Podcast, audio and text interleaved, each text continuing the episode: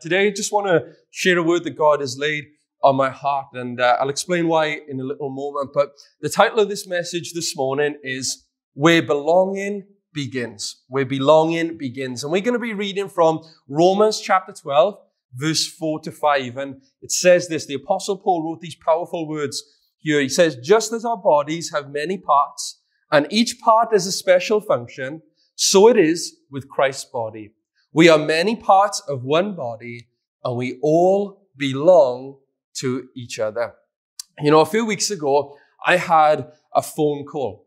Now, this phone call came through on my phone and it was no caller ID. I don't know if you, any of you have ever had those, but uh, I had it through on my mobile. Now, I'm quite reluctant to answer one of those because it's usually a junk phone call, isn't it? It's usually PPI or somebody trying to sell you something. So I never ever answer one of those. I usually think, right, if it is somebody who's trying to hide their number, what, number one, why are you hiding your number?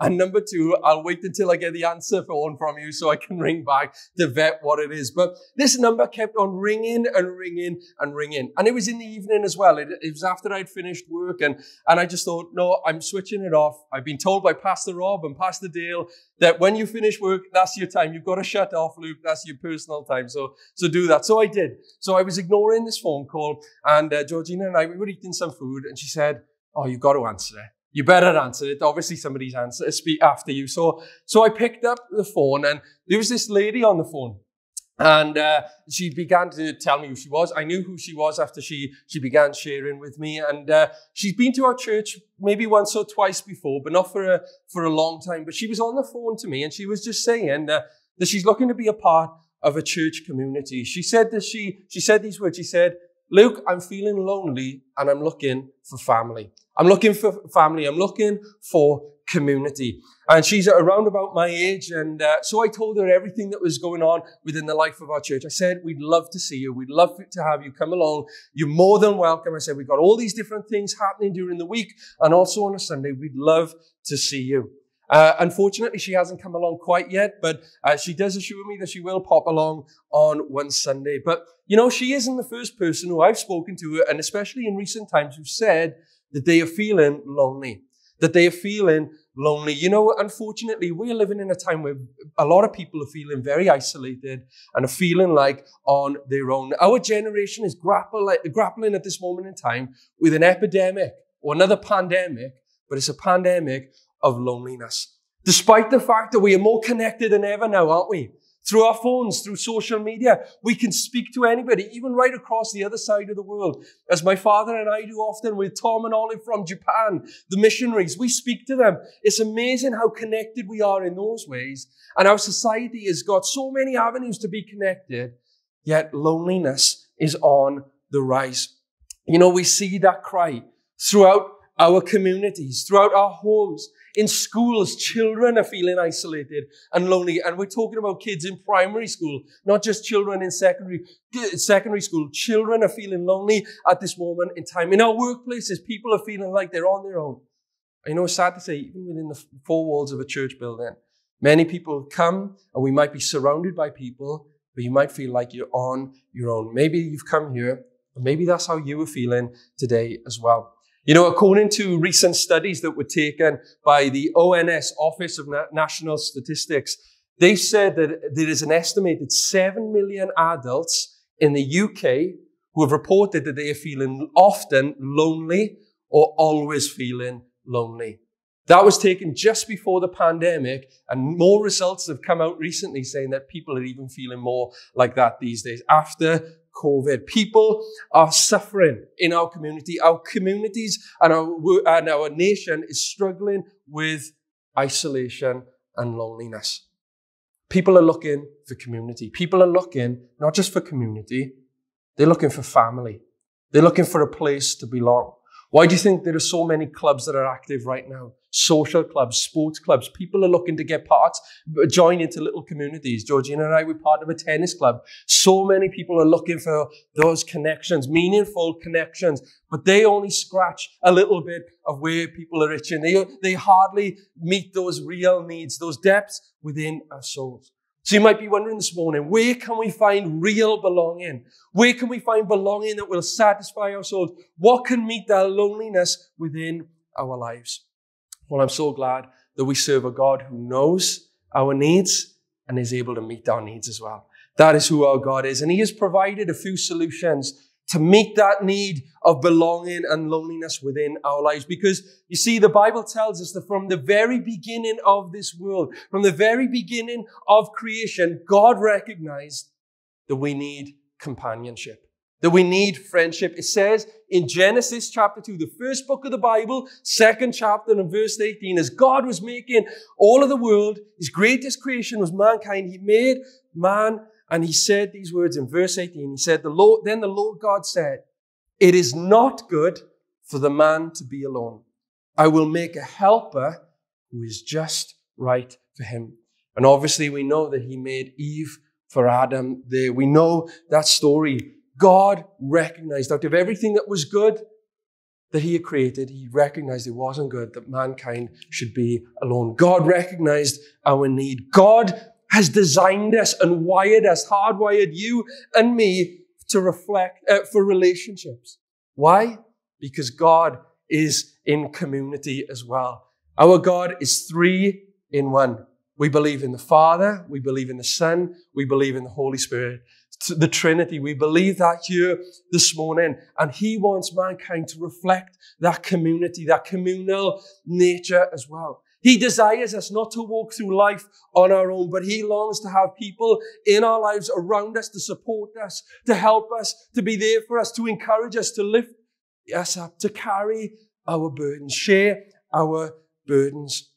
We see that our Savior, Jesus Christ, He acknowledged this and he emphasized this as well. Jesus knew the importance of community because you see, when Jesus stepped into this world, Jesus, during his ministry, was very intentional.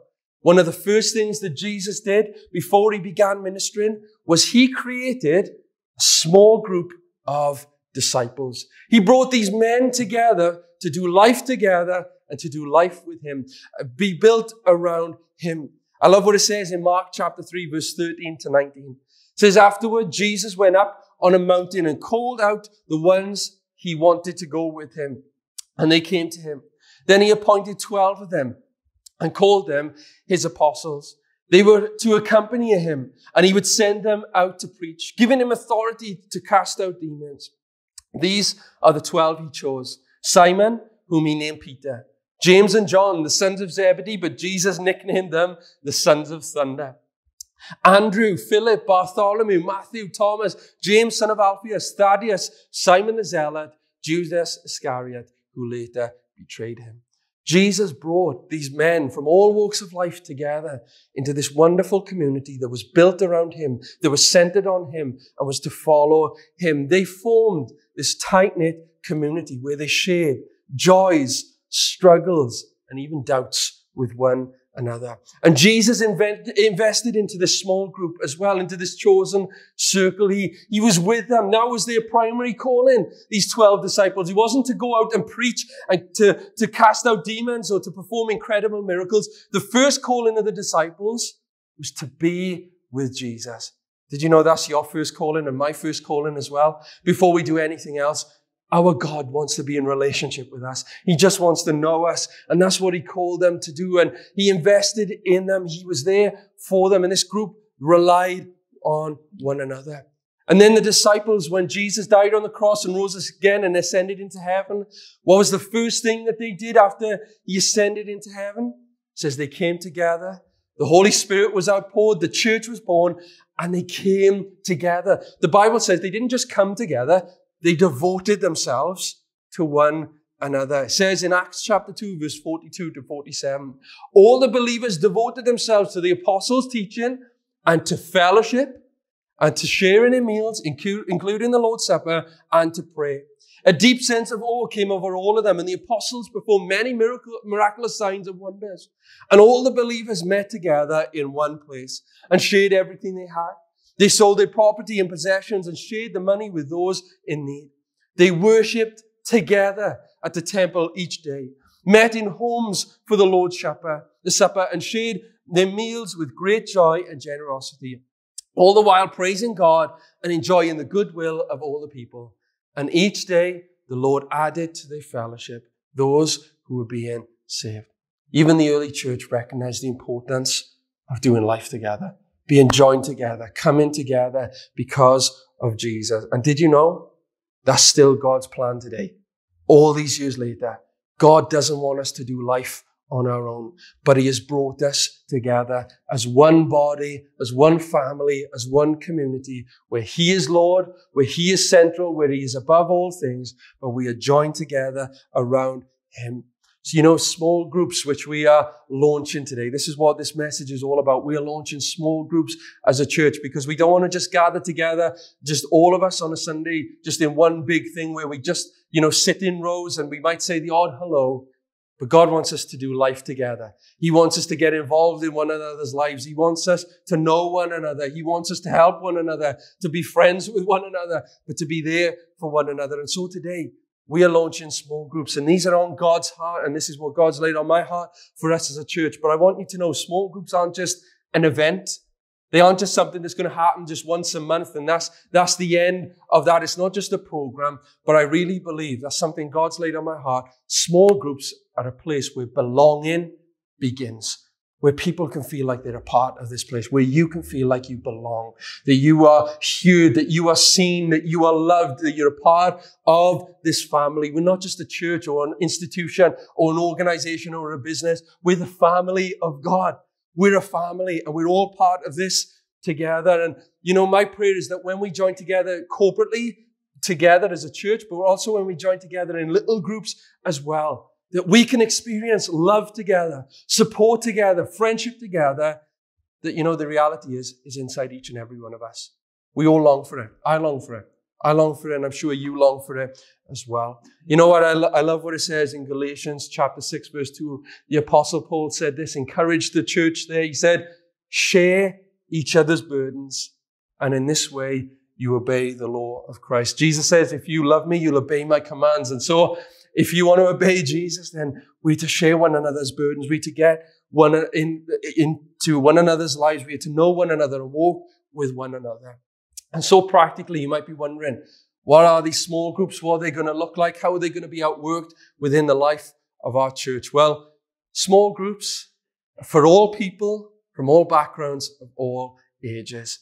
As it says on the outside of our church building, we want this place to be home.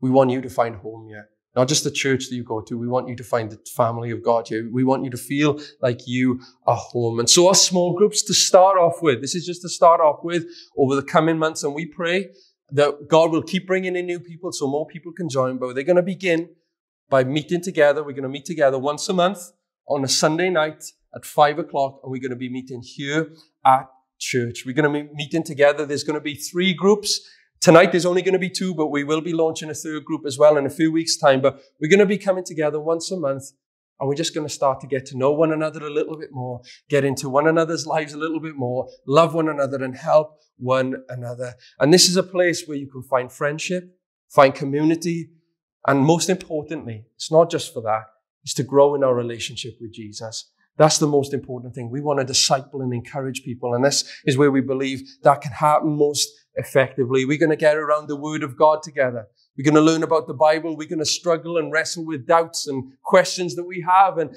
see how it outworks within our lives. We pray that you will grow in your faith. We're going to just be there for one another. This is really where belonging begins, where you can find family. And so small groups are launching tonight here in our church. There are a lot of people who've already signed up to be a part of a small group. And if you haven't yet, but you'd like to, please see myself or please see Paul after the service in the welcome area. We'd love for you to join a group. Doesn't matter your background, doesn't matter where you are on your faith journey, whether you're a new Christian, whether you're not even a Christian yet, but you, you want to find out more, we'd love for you to be a part of it.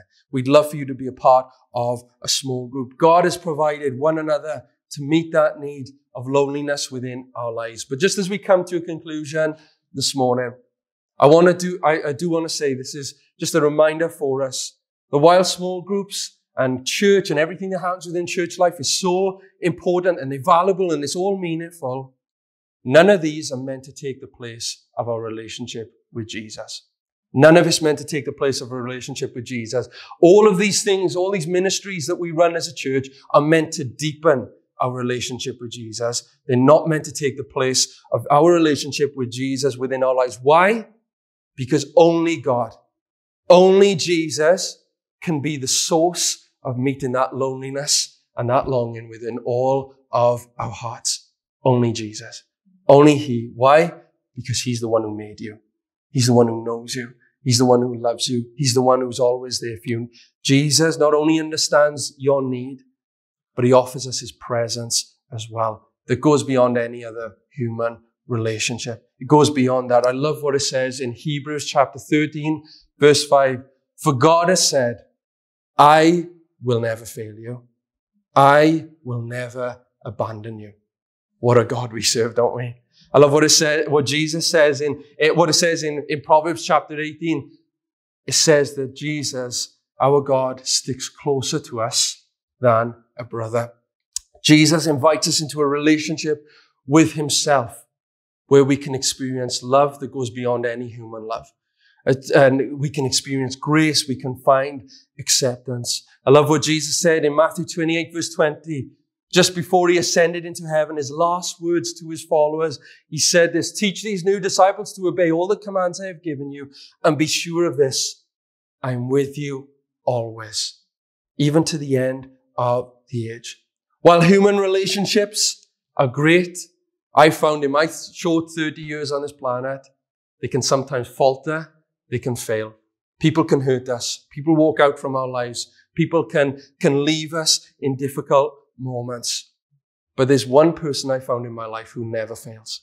One person who's always there, constant through every storm, through every trial, even when on my bad days and my good days, there's one who will never leave.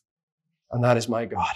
That is your God. Jesus will never ever leave you. He is always, always there. He's always there to listen to your prayers. He's always there to comfort you in your struggles, in your pains, in your difficulties. He's always there to help you, guide you, strengthen you. He's always there to forgive you. He's always there to restore you. He's always there to provide for you. He's always there to save you. That is who our God is. And through what he did for us on the cross, he made a way for all of us, no matter who we are, to know him and have a relationship with him to be a part of his eternal family forever and ever. So as we come to an end of this message this morning, let's not forget Jesus is the ultimate solution to our longing and for our belonging as well. He offers us that relationship. But I'm so glad also that he's given us one another as well. He's here and he moves in and through our lives together. He's given us powerful and meaningful connections and community.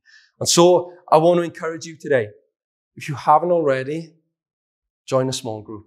We'd love for you to join us this evening. We'd love for you to be a part of a small group going forward as well. As I said, we've started off with these three small groups, um, and hopefully in the future we'll be able to launch more and do them on a more frequent basis. That's my prayer because, you know, we haven't even reached 1% of our community yet. There are people out there who are longing for community, longing for family. There is a world out there for us to reach for Jesus. And so as we continue to tell people about Jesus, we pray that we'll see more and more people come along and be a part of a small group. As it says in Proverbs 27 verse 17, iron sharpens iron, so a friend sharpens a friend. Hebrews chapter 10 verse 24 to 25 says this.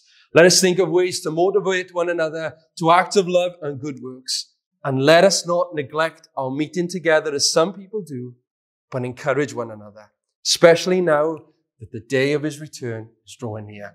Jesus is coming again. He's coming again. He could come again any moment. But until he comes, till that trumpet sounds, let's just keep meeting together. Let's keep doing life with one another and being there for one another. So I encourage you today, join a small group because that's really is where belonging begins.